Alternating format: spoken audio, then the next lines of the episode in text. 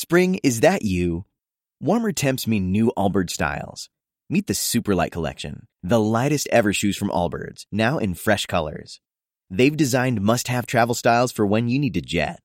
The lighter than air feel and barely there fit make these shoes some of the most packable styles ever. That means more comfort and less baggage. Take the Superlight Tree Runner on your next adventure. Its cushy, lightweight foam midsole supports every step, and the extra outsole traction gives you the grip to just go for it.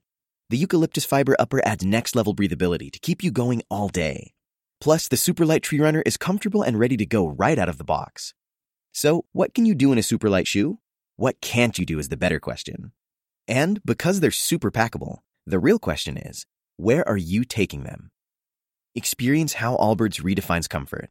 Visit allbirds.com and use code SUPER24 for a free pair of socks with a purchase of $48 or more. That's A L L B I R D S.com, code SUPER24.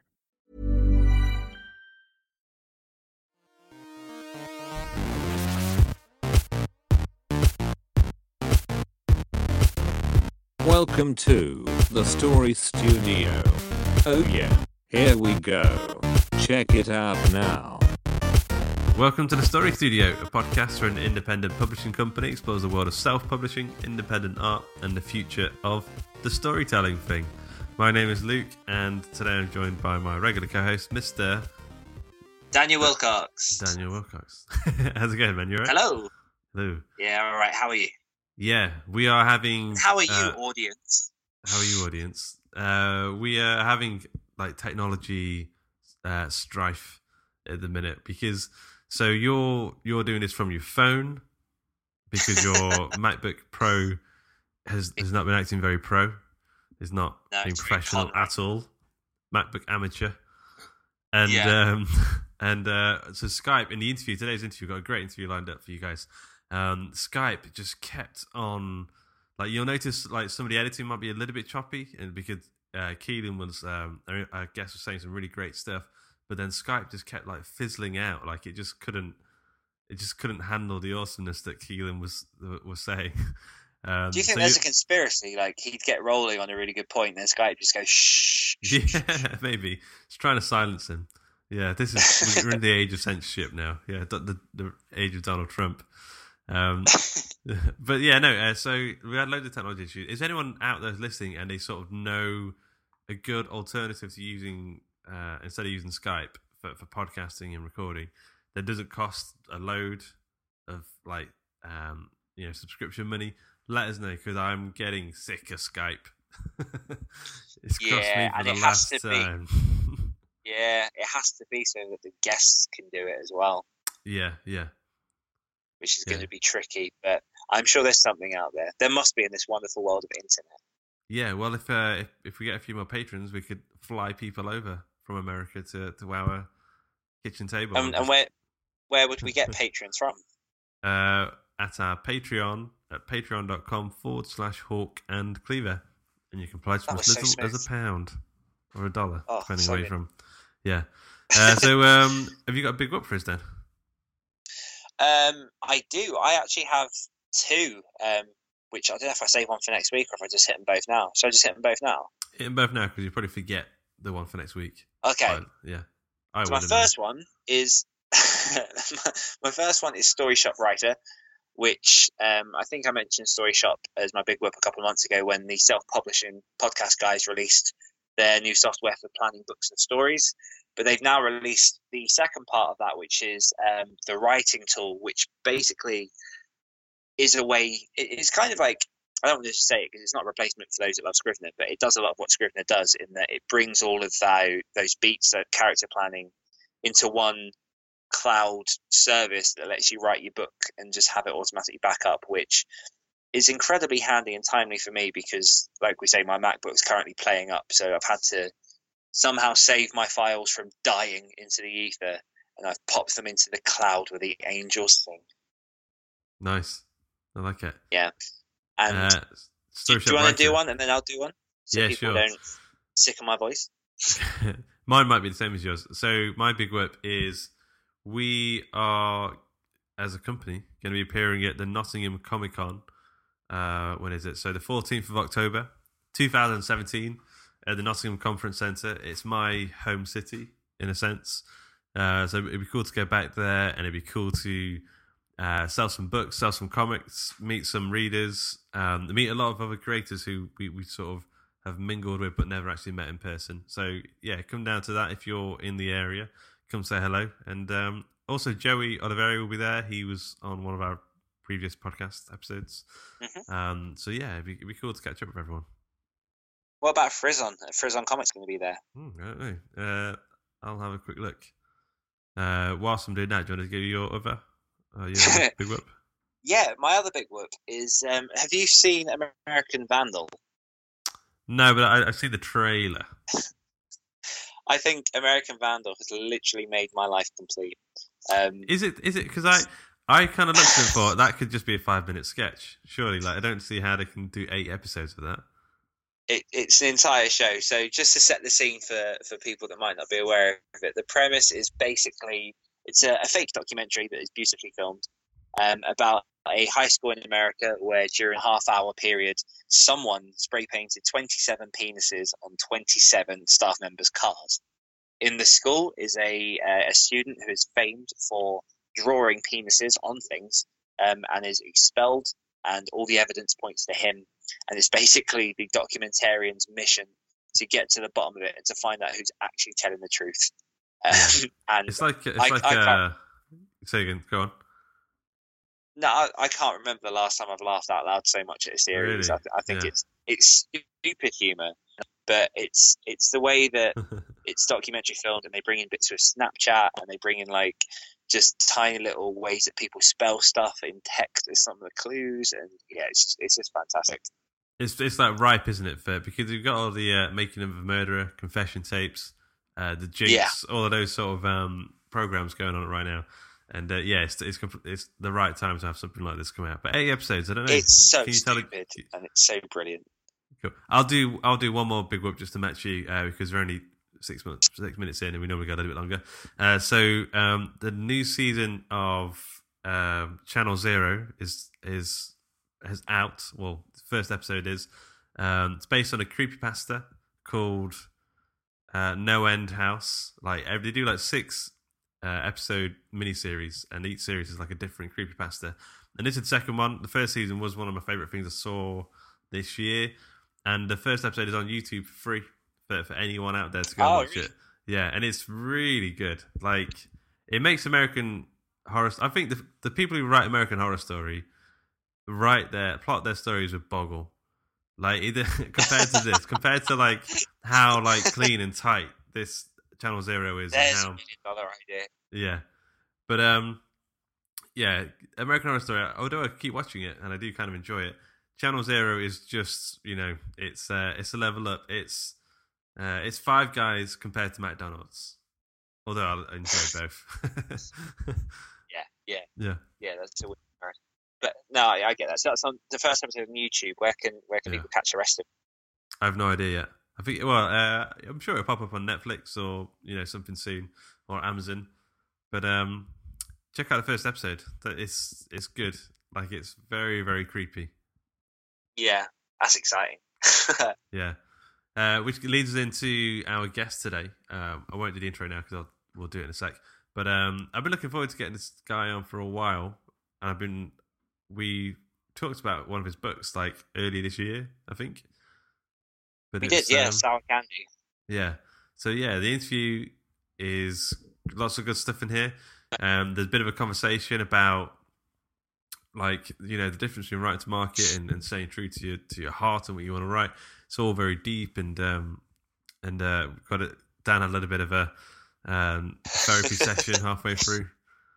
I'll uh, I'll add a little footnote there and say that at the time of recording the interview, it was after an incredibly long day at work, and I was at my most vulnerable, and I was held in the arms of an Irishman and told to assess my vision as a writer. Um, yeah, so that, there's that to look forward to. But yeah, it, it's it's a good one. yeah, cool. Okay, guys, uh, we will see you on the other side.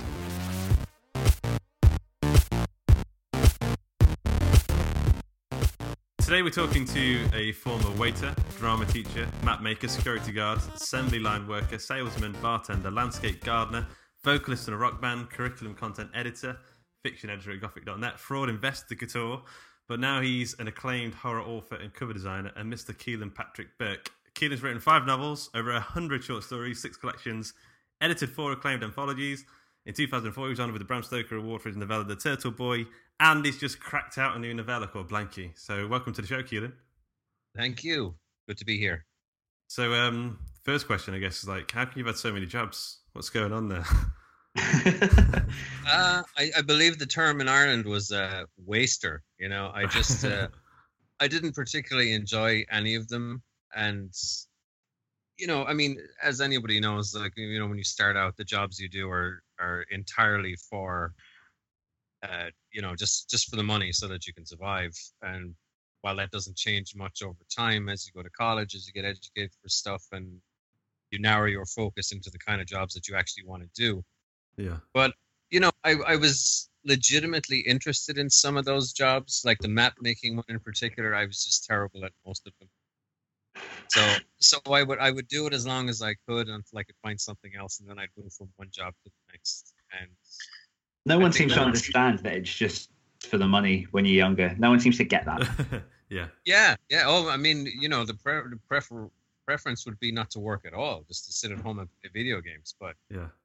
You know, Ah, the you dream. Got, you got. I know you got to have the money to do that. So you have to pick up whatever job you can. And unfortunately, before you're qualified to do very much of anything, you just take what you're offered. So that's what Yeah. I did. Yeah. And I it did also- enjoy the last well- job that I fraud investigator job was interesting because I think it's it was basically dealing with people that you frequently had to catch them out in lies while they're talking. It was very interesting. this kind of psychological appeal of it to me, where I just was sitting across from somebody and I had the facts in front of me, and they were just blatantly lying. Some people are so fantastically good at it that I was enthralled by the deception. You know. Yeah. Wow. So, but that's fun. But you know, other than that, I'm doing exactly what I think I was born to do now, and have no intention of giving it up unless you know my uh, predators come from my thumbs, and I have no choice. Yeah. You know when you when you caught someone in the act of lying, did you what did you do? Did you like blow a raspberry at them? Or how did Uh, no, we usually just throw them out the window. Uh, Right, And as right. the office was six floors, I up, prefer that one. yeah. Immediately took care of the, took care of the problem. Does that uh, does that appear in any of your books? You throwing someone out of a sixth floor window? No, no. Um, I tend to, to fictionalize it for the sake of the, the true life events, and I usually make it the fourth floor. So there's a hope of survival. yeah. So all- these jobs kind of must play into like the writing uh, inspiration anyway, right? I mean, all of this stuff Oh, all adds to the patchwork of who you are, I guess. Yeah, definitely. I, I mean, I think it all falls under the umbrella of that writerly wisdom that if you haven't lived, you can't write a convincing novel. I mean, you can't write characters who haven't, if you haven't lived a life that has many, many different chapters and a lot of variety. If you've never been in love and had, had your heart broken, if you've never lost somebody or at least come brushed a passing acquaintance with death and mortality. I mean, these, these are all things I think you need to learn. It's it's as important, if not more important, than a formal education. I think. Hmm. No, I, don't- I, I, I've read books by people who just, you know, people who say they've had a charmed life. They grew in, grew up with money and never had to struggle for anything. And I don't know whether it's my own bitterness at play when I read their books, but I just don't find them terribly convincing because I, I think that if you haven't been exposed to the worst Yeah. parts parts of life, that you you can't convincingly write about them. Interesting. Like a lot of uh, writers in the olden days were, you know, upper class people because That's literary very true. Yeah. wasn't really a pastime for the working class. Yep, yep, that's absolutely true. And and I don't know what what changed or or like I said whether it's just my own perception of it, but you know, to that end you had then of course had writers like Edgar Allan Poe who died in the gutter, you know, Yeah. and Mm. was half freaking mad. And Yeah. if you look at artists, some of the greatest artists, painters in the world were completely batshit crazy. Yeah. Yeah. And what was it about? So all these jobs are obviously very, very different. What was it? What was the big push that led you towards writing? Do you want to give our listeners just a little overview on how you went from this amalgamation of stuff into doing what you do now? Well, writing, excuse me, writing was all I ever wanted to do, and I think I knew from probably five years of age that that's that's what I was going to do. If if there was any justice and if I was allowed any kind of control, and if my destiny was even listening, that's what I wanted to be always. So I mean, it wasn't just a case of going from those jobs into writing. It was that I Mm. was always, I, I Mm. believe, I was always a writer and had to do the jobs out of economical necessity. You know, because Yeah. wanting Yeah. to be a writer does not pay the bills, and even ninety percent of the time, writing itself doesn't pay the bills. So, you know, Yeah. I, I I knew I knew that's what I was going to do, and I just basically fought tooth and nail through my my life to date to get to the point where I had the option of sitting down and writing for a living. From the age of five, you sat down and you wrote a horror story, or when did you start writing horror? No, no, my mom had me. My mom had me reading and writing at an advanced level. She was just basically putting them in front of me, encouraging me to to read things that looked like complete. You know, I, Yeah. I had no idea what I was looking at, but I learned because I, I felt like I could do it, and that kind of followed me through life. And I started sketching out rudimentary stories at a very, very young age. Started writing actual stories by the time I was eight. Got a typewriter by the time I was ten. I just it, it was I had no choice, and it wasn't Yeah. forced me. It was something I knew. I loved it. I loved reading. I loved stories, and I wanted to be able to do that for other people. As long as I can remember, that's that was pretty much the drive. so, was there any um, like particular writer who who you read and thought, I want to do what that guy did? Yeah, it's kind of funny because some of the earlier earliest stuff I read were the the abridged classics like the Count of Monte Cristo and Ivanhoe and Oliver Twist, all that kind of stuff. But even those engaged me, I think, at a level. It wasn't even so much the story, which I remember really enjoying, but it was also the illustrations. I don't know if uh, you can remember, but back then, you'd have uh, children's books with the most horrific friggin' illustrations in them.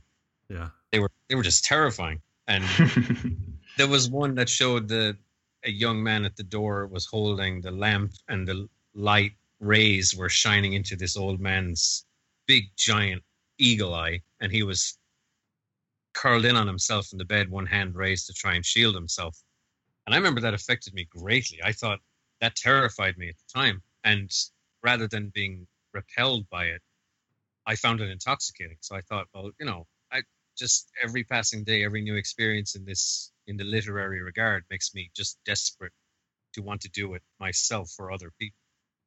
And I never Yeah. lost that. I'm still doing. That's still what I do. I, I will write something and then go, yeah, but that's not scaring me. So yeah, it's no good. We got to we got to make it. We got to amp it up so that it's the kind of thing that you read it, your eyes move past the lines, and then you go back up again and go, wait a minute, what the fuck just happened? yeah, yeah. And your, your Yeah. hair stands on end. You know. I think that's the sweet spot that I, I kind of get scared by when I'm trying to write my stories. Is you get to that point where you're just like, am I going too far? But I, I think you're right in that if if you are writing because you are your own audience, you need to get yourself to that point. Otherwise, you're not really serving your job as a horror writer. Yeah, exactly. And you have to keep pushing it. You can't be content with the tools that have worked before you. You go, okay, well, if I've already given you in the last book something that really worked for you, how do I improve upon that? I'm not I'm not in the business of repeating myself. Mm. I want to push it to the point where I wake up in the middle of the night creeped out by it because it was something that was on my mind before I went to sleep and now I have to get out of bed and write it because it's fucking terrifying. So yeah, that's- so so there's Tell-Tale Heart um, and Edgar Allan Poe, and and um, you starting to sort of get into horror. Is there any sort of um like on the movies or you know comics or anything that you were that you were consuming as you were growing up? Oh yeah, I mean, I had the benefit of you know, and it's funny because people sometimes react in horror to this when I when I bring it up. But my mother was an absolute horror obsessed person. She would wake me late at Friday night to come down and watch whatever the Friday night horror movie was on a, on one of the two channels we had at the time but uh, and then aside from that so so i was i think maybe eight nine ten i was watching salem's lot the shining i was you know the only thing i had to yeah. shield my eyes from was any kind of explicit sex scenes or nudity i was like look away Yeah. which you know i didn't but it was uh that and she was bringing home stephen king books and james herbert and uh Ramsey Campbell, all that kind of stuff. So I wasn't allowed to read those, but I read them anyway. I would just wait until she went to work, and then I'd creep into a room and take him out of our drawer, and then you know hide him under my mattress. You know, what, what most people were doing with porn magazines, I was doing with horror novels. yeah. Scaring yourself silly in the bedroom. I like it. Porn- Yeah. Porn can be scary in the right ways. yeah, exactly. Yeah. yeah. Was there any sort of p- particular horror movies you watched and you or books you read you, you couldn't sleep like that had a really sort of lasting effect on you, like a scarring Yeah, effect, I guess. Well, no, nothing ever scared me. It was Yeah. like the books, the, the other stuff. It, it just excited me. It was like I remember after watching all of these things on a Friday night, I would wait until my mother needed to use the bathroom before I would go and wait outside the bathroom for my turn. I would not go up the stairs by myself because it was light at the bottom and dark at the top, and I was fucking convinced there was something up there. Yeah.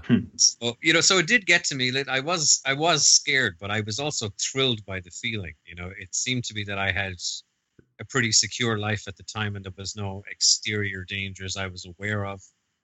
But I still felt this this kind of I don't know how to how to describe it, but it, this the intoxication of of being scared was just there's something quite uh, titillating about being like scared Exactly. shitless. Mm. That's exactly the word. Yeah, yeah, and Yeah. I loved it. So I would say that at the time, the ones that I recollect the most that had that effect on me were The Omen. Yeah. Um, yeah. I couldn't remember a thing about that movie years later, except for the sheets of glass flying off the back of the truck and The uh, captain. relieving- Yeah. reaching the corner of his head. Yeah. Uh, Yeah. And Pet Sematary, which I read when I think I was Oh, 13. Book. You- I can still, anytime I hit, think about that book now, I can still. Do you remember at the end where they, he describes the cat and basically the way that, well, not that that's not the end, but the way the cat smells, the earthy sort of smell. I can literally just, anytime someone brings up that book, that's what I get in my mouth and nose. Yeah, yeah, exactly. And Oh. I'll tell you what it was for that. Weirdly enough, like the Omen, when I couldn't really recall it, I just remember that the last part. For Pet Mhm. But there were two things that got me from that that stayed with me forever. One was the scene where he's after burying Gage in the cemetery, and he's walking back, and there's something. It's just described as something enormous Yes. in the woods beside him. Oh, yeah. But he never actually goes into detail as to Yep. what it is. And that taught me the the appeal of the Less unseen. Exactly. Yeah.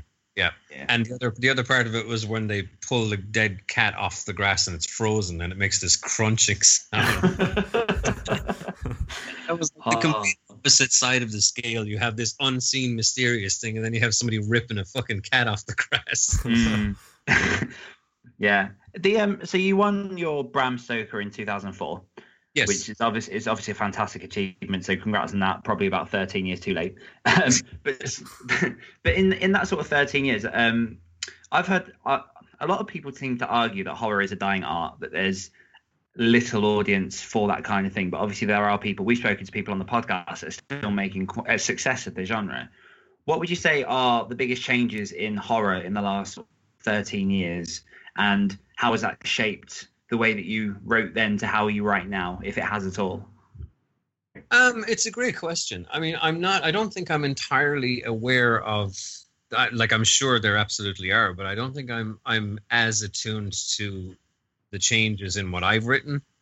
I would say that I put that more down to development as a writer because I, I think that the art of writing is something that you're never good enough at. Like, I, I mean, every everything I write needs to be better than the last thing.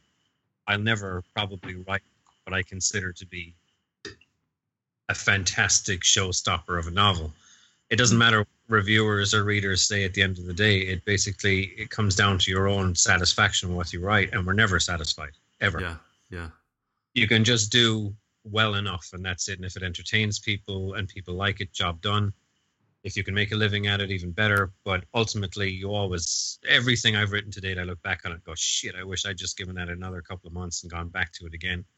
Mm. But you got Yeah. you got to let go, or you you drive yourself insane.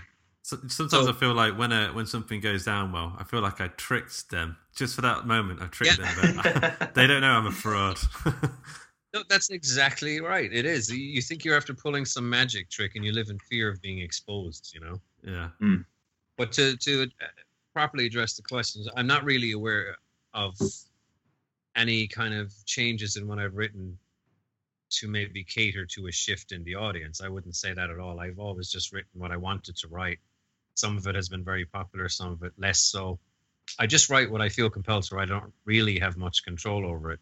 But as as regards the the market itself, or or how horror has changed, I mean, as long as I've been doing this, and even before I was writing professionally, I was reading books like Danse Macabre by Stephen King, where even Mm. back back in the, the early '80s, people were proclaiming the death of horror, and they always will every single year.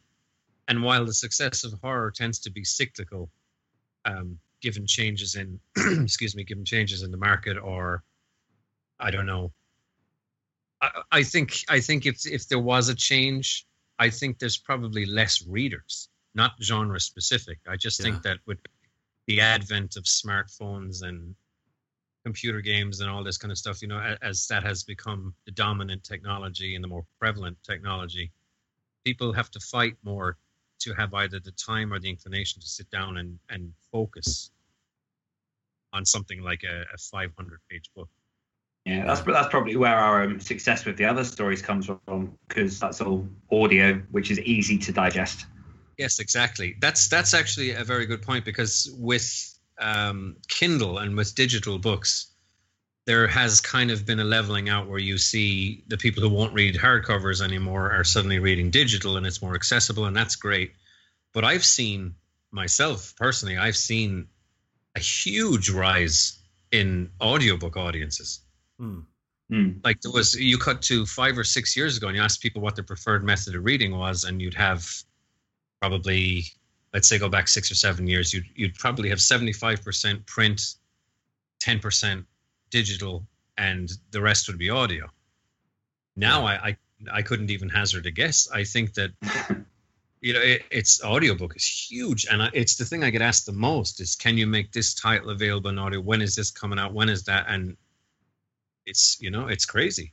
The Yeah. demand for it is huge but so i think while the method of delivery has changed and people's tastes in medium tends to shift i don't know that i buy into the whole you know there may be less readers but i think as far as horror readers go they'll never die you know it's it's always there to to read the next thing and and clamoring for more and i don't like- think that's Mm. ever I feel like horror is like one of those human nature things. We've been we've been telling scary stories like around a campfire.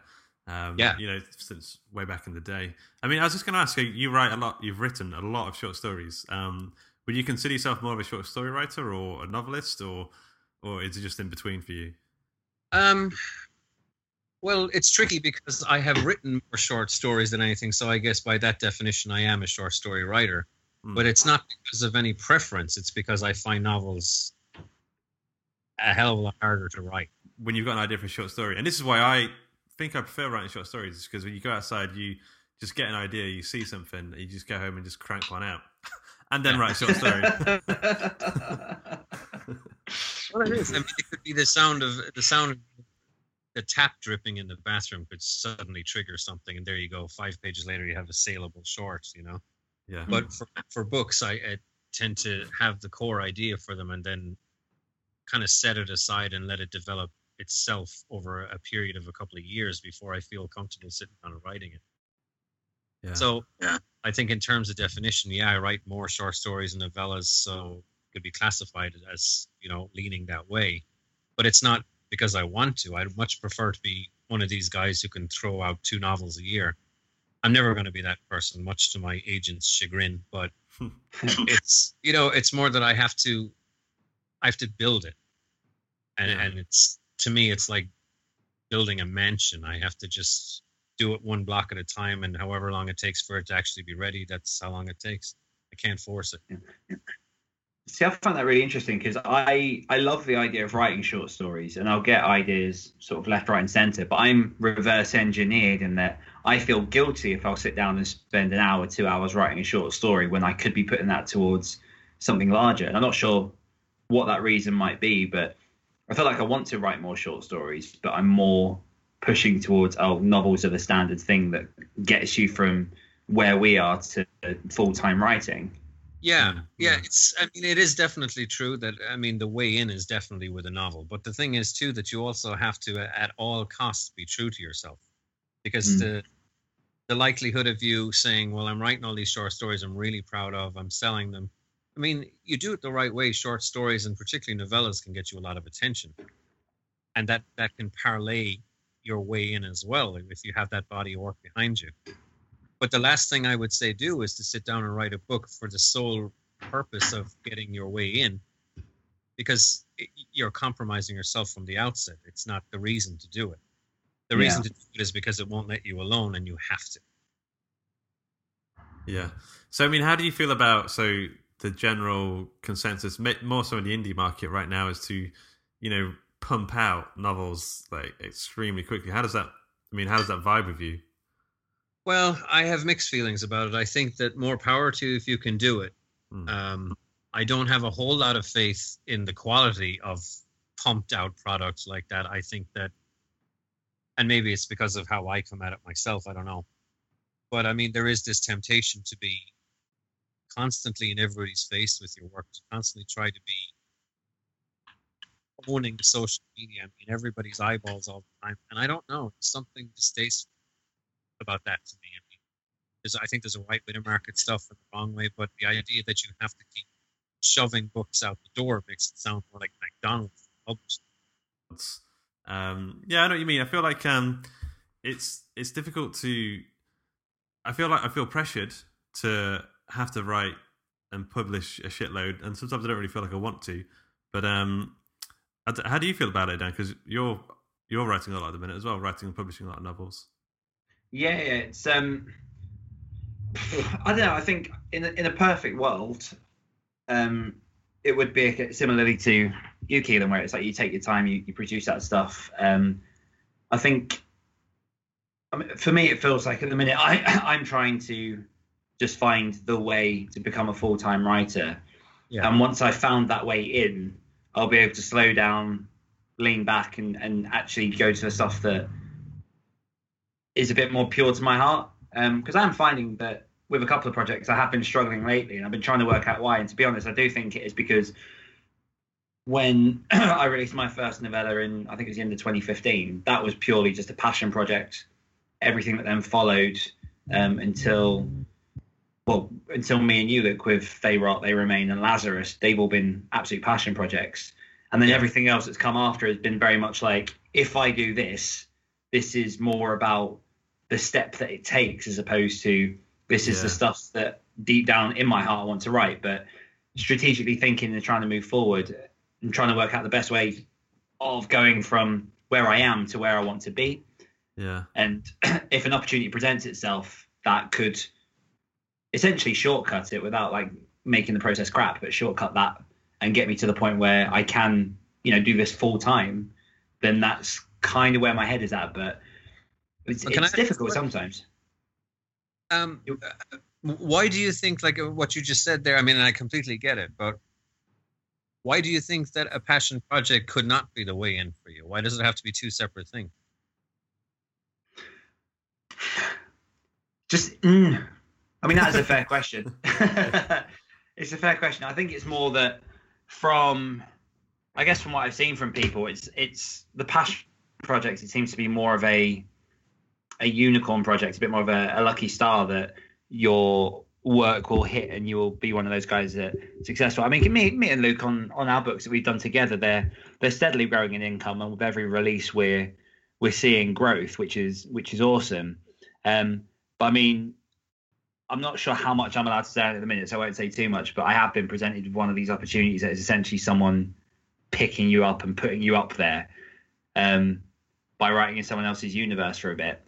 Yeah. Um, and I guess I guess the argument is there, there's nothing that will stop you from from doing that passion project or making it more your passion project. Um,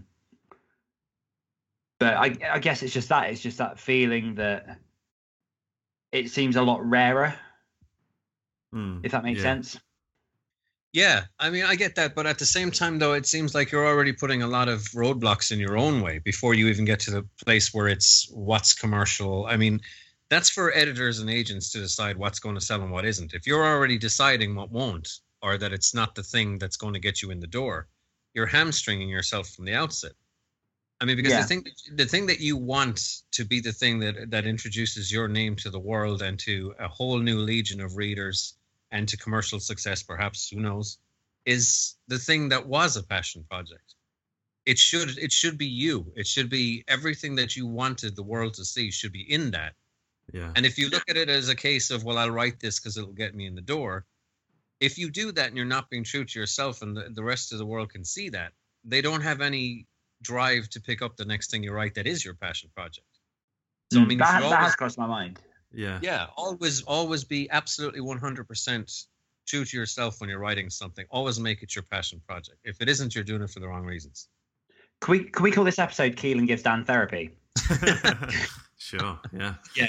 Um, But no, I, there's no to be fair, obligation like- to listen to me because I, you know, I mean, I've made my own fucking mistakes, but I've been doing it long enough too that I know that I'd rather not write at all than write something for the wrong reasons. You know, it's yeah. just, hey, and that's why I write so slow. I just won't do it. I will not, I will not peddle stuff out the door for someone else's agenda. It has to be, has to be my own. and has to be what I want. Do, do you feel like um, Dan? So you're in a in a very difficult, well, busy day job. Do you feel like you're looking for a way out of that into a sort of more comfortable, um, fulfilling, you know, writing job, as it were?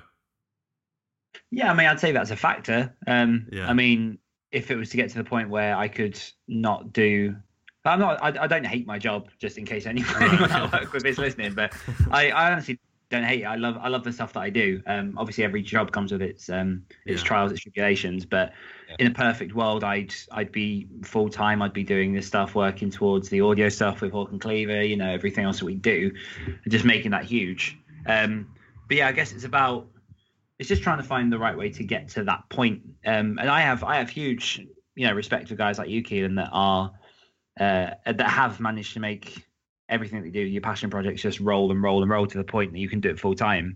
Um, but I guess the thing is with with anything that we do as writers is there are so many different paths, there are so many different ways, and you you don't really know what's going to kick off. So you, you're right in a way when you say that you know I'm already hamstringing, um, and that is something else that I could open up and explore.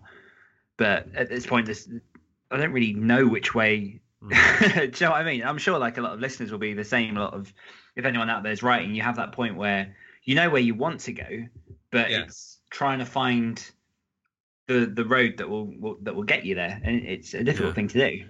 Yeah. Well, that I mean, that's that's absolutely that's absolutely true, and it's incredibly familiar. I mean, that was me my whole life, wondering which is- what's going to happen, what should I write, what's going to do it, and that own my own barrier in saying that I should be writing what's selling, I should be writing this, I should writing that, and eventually I just realized I couldn't, that I wasn't any good at trying to write within the parameters of I don't know whatever happened to be the thing at the moment, and I just basically the only things that worked for me were the things I felt that I had to write about.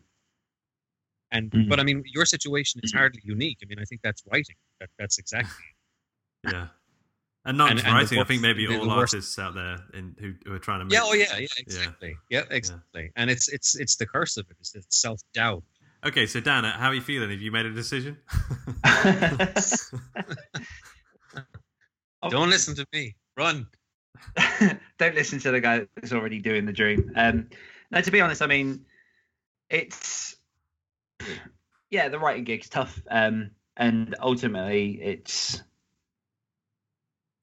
I mean, it's difficult to kind of follow back from that really because I know Yeah. that that I've got a lot inside at the minute that I know I want to do for like passion projects. I want to just get that out there and stuff. And seeing stuff that that Kealan is doing is inspiring. And I mean, I've read Sour Candy and was was blown away by it.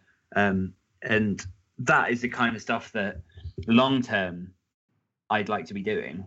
yeah. Yeah. It's yeah, I guess it's just trying to find a way to essentially manufacture success, which is like we say, that's that's where everyone's at at the minute, and that's that's the big struggle. That's why we have these podcasts to talk to to people that have made it, to people that are still trying to get there, um, just to try and share some of those lessons because yeah, everyone makes takes a different path completely, and I find it incredibly interesting to see the different paths and to see what works. Um, but yeah, I'm not. I probably won't make any decisions right now. that's, that's fine, yeah.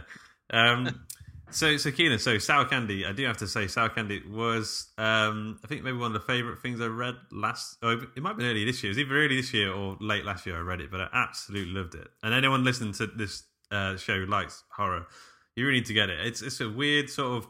It's got some cosmic horror sort of vibes going on. Yeah. Um, I mean, what genre? the cover. Yeah, the cover's amazing as well. Yeah, so nice work on it. It's it's really great. Oh, thank you. Um, Yeah, that so, was uh, that was a strange one. where did the idea come from for that? honestly the the idea and this is another case of kind of uh, a method that's usually reserved for novels but with that one i had i had the idea about three years before i actually sat down to write it and it was basically how it starts for the guy in the book i went into walmart one saturday morning and was walking the aisles and all of a sudden this kid in the candy aisle started shrieking his fucking lungs out it was incredible just hanging from his lips like fucking airbags i'll never know Oh yeah, I just basically imagined what would happen if if I got home after feeling sorry for that yeah. woman and kid. That if I got home and the kid was waiting for me at home, calling me daddy, yeah. and he had altered he had altered my reality so that he'd clearly always been a part of my life and had convinced everybody else that was the truth too. And I don't know, I had I had the idea years before, and then I finally just one day it came back to me, and I sat down and I think I wrote it in the space of maybe a week. Yeah. Yeah. But uh yeah it's it's been doing well for me it's uh it's been It's got to be. It's got to be. Oh, I was going to just about to say it's got to have been optioned, right? Because I imagine yeah. Jason Blum or Someone's got to get it on that. It's it's so ripe for for optioning. yep yep it has it's uh i can't really say much about it at the moment but uh it's uh yeah it's been optioned by one of the bigger ones and hopefully it'll all come together and we might see something That'd But be we'll that'd be very know. cool. Yeah. i'd love to see it but i mean there's a couple of things been optioned and i've been around this block a bunch of times too though over the years where there's mad enthusiasm for something and you wait and wait and wait and just never so who? Yeah. Yeah. Uh, and so uh, Blanky, the latest one, uh, latest novella. I'm about three quarters of the way through it. Uh, again, we've got like a, a bit of a um, the, the dad-child sort of relationship, a different sort of take on it. But um, so when did you first start writing writing this one? Um, man, that was kind of a quick one actually. I started that about two months ago. Um, I think it took me about two weeks to write the first draft of it. Then I set it aside, came back, and took another two weeks to rewrite it because there was there was problems. There was things I wasn't very happy with. But I'd say a month overall. Um, and again, that was an idea that I had probably this time last year, and it just wasn't ready. It was much simpler in its in its origins. It was just basically about a a killer child blanket. that was like uh, you know I even knew at the time I came up with that that it was a painfully ridiculous idea and there was no way I was going to be able to market it. Yeah. How how do you end up trying to um, one up other horror authors, or you know, trying to one up yourself? I guess because I guess one can argue that all horror has been done, and that essentially it's just people finding their own spin on the same stuff. Is there is there anything that you think out of your works, particularly that are sort of an exception to that statement? Um, well, I always try to come. I mean, I'm not really interested in in one one upping other writers. I think that they're we're all in the same boat, and we're all trying to come up with something that works for the reader. But um, yeah, and everything's been done. I just try and come up with a new and unique take on it that interests me to write about it, not necessarily how it's going to turn out in the end, because I don't usually know that. Yeah. But and I I customarily kind of reject about the t- first ten iterations of the idea that occur to me because okay, they're novel, but they're ultimately fucking stupid as well. yeah. And I and as soon as I stop trying very hard to come up with a new slant on something, it'll come to me out. That So, is there any sort of mediums that you sort of want to write in? Or you, you know, write for comic books, um, write for audio dramas, maybe, or anything like that? all of them, yeah, I'd All love to them. do that. Yeah. Yep, I've recently um, there's been uh, adaptations of my stories in John Carpenter's Tales Yeah, the I was Cave. going to ask about that. Yeah, because I, I was looking. At, well, actually, I was listening to his latest sort of album, and uh, Yeah. Then I was on his website. and I saw he did the comic, and I saw your name on one of them. And I was like, "Oh, that's how did how did that come about?" Yeah, oh, it was really cool. Um, it was, I think what happened was on Twitter one night, uh, one of the writers from the first uh, the first issue of that, the first uh, anthology, had posted about it, and I tweeted at him and I said, "What the fuck is this? I've never heard of this. Uh, where do I get a copy?" And that was legitimately my only my only uh, interest. I, I just wanted to grab a copy because I love all things John Carpenter. Yeah, yeah. yeah, yeah. So he sent me uh he sent me the the link to it, and I was like, "That's fantastic." And he went off and started digging up some of my stuff and came back and said, uh, "We're currently reading for issue two. And I said, "Not even sure if it was an invitation or not. I just don't." well, yeah, I'll definitely definitely love to send you something. And then he got Sandy King, John Carpenter's wife, in on the conversation, and that was it. I uh, I scripted my first comic book script in that in that that was my challenge. I was like, okay, yeah, you're on board. We'll take the story. Great, now script it. I went, oh shit, I've never done that before. Yeah, the comic the comic book script medium is quite like open, I think, right? So Yeah. you can sort of kind of do what you want in a way. Yeah, yeah, exactly. I just went away and took about a three week crash course on how to format it Yeah. properly, and that we're off. to pieces. How But yeah, it feel I'd to be? to- Uh, well- how- go on, sorry. Sorry, no, yeah, I'd love to do stuff in every medium. I'm fascinated by all of it. I'd love to do theater, um, you know, movies, obviously, but um, yeah, I, I'm pretty much open to all of it. Cool. And, Would uh, you like so- to write a oh, short story for the other stories? I was going to ask the same thing. Yeah, we do, we, we do a horror short story podcast. Um, just coming on to a million downloads. Dan, I think we're about fifty thousand away. Well, Um, let's get ready to celebrate. yeah, Keen, I'd lo- I'd love to get um, if you're interested anyway. Um, get one of your stories on there if you if you fancy it. Yeah, sure. Message me the uh, the info on it, and we can we can have a chat. Cool. Um, let's go. Have you got any favorite like recent horror, like any sort of recent films that have come out that you, that you particularly enjoyed? Uh, yeah, I just uh, this past week I saw it, Steve, the Stephen oh, no fair. which I really, I really liked, and Mother by Darren Aronofsky, which I really liked as well. And I think I am probably one of three people on the planet who like that, but it just it worked. Yeah, I I, I Uh, really liked it. Uh, I just there, there's some aspects that, like the uh, the allegory was a bit heavy handed for me, but um, I always think maybe Yeah. I'm maybe I'm just too stupid. I'm sure there's maybe like something deeper happening that I'm just just going over my head. I, I don't know, but I really enjoyed it. Yeah, well, I mean, I like his movies anyway. And this one, kind of, I took what I took from it uh, was the whole creativity, artist Right. bullshit. And Yeah, it, later, I read more and thought, oh wow, I completely missed the fucking point. But that's what I love about it. yeah, it's just that you know you can you can watch something and then I can't remember the last time that a movie had so many people talking. I mean, it certainly has created a dialogue, and I think I don't know. I think good art is meant to be argued about, and you're allowed to hate it. You're allowed to love it, yeah, but it's fun. You know, I- every time the most questions I've been asked, um, it's the most questions I've been asked about anything the last couple of weeks since I saw it. Is Yeah. did you Yeah. see it? Did you see it? What did you think of it? Yeah. It's one of those films. I'm out of any film I've seen in a long time. I'm interested, really interested to hear what other people thought it meant. Yeah. because yeah, it's, and I'm so, so, open. disappointed when somebody I really like and respect comes back and says that was a pile of shit. Well, yeah, there's so, I don't I don't understand why they're so dismissive because it's it is a, like a weird film. Like, I don't feel like it's um I don't feel like it's a correct answer. Do you know? It's not like uh, trying to. Exactly, that's Filler. exactly right. Yeah. And it's amazing how many people have to declare it the worst movie they have ever seen in their life. Oh, that's I'm- today's generation, though, isn't it? Oh Yeah. yeah, yeah. Cool. Um, okay, so we've got uh, a few more questions, and then um, then we'll do a quick quick fire round if that's okay, uh, which are ten Yes. short questions. Um, so I just want to quickly ask if uh, everything you ever made got burned or became corrupt, and you didn't have a proper backup solution in place, and it all disappeared except for one book or one story, what would you like it to be and why? Holy crap, that's an amazing question. Thank you. that really is. I've never, you know what? I'm used to being asked a certain kind of question. That is a great question, man. Uh, wow. Jeez. Yes. Do you want to, we can loop back around if you want to, you know, let it percolate a little bit. Oh no, no. Let me do this one now because that's Okay. that's that's got me engaged. Let me That's a challenge now.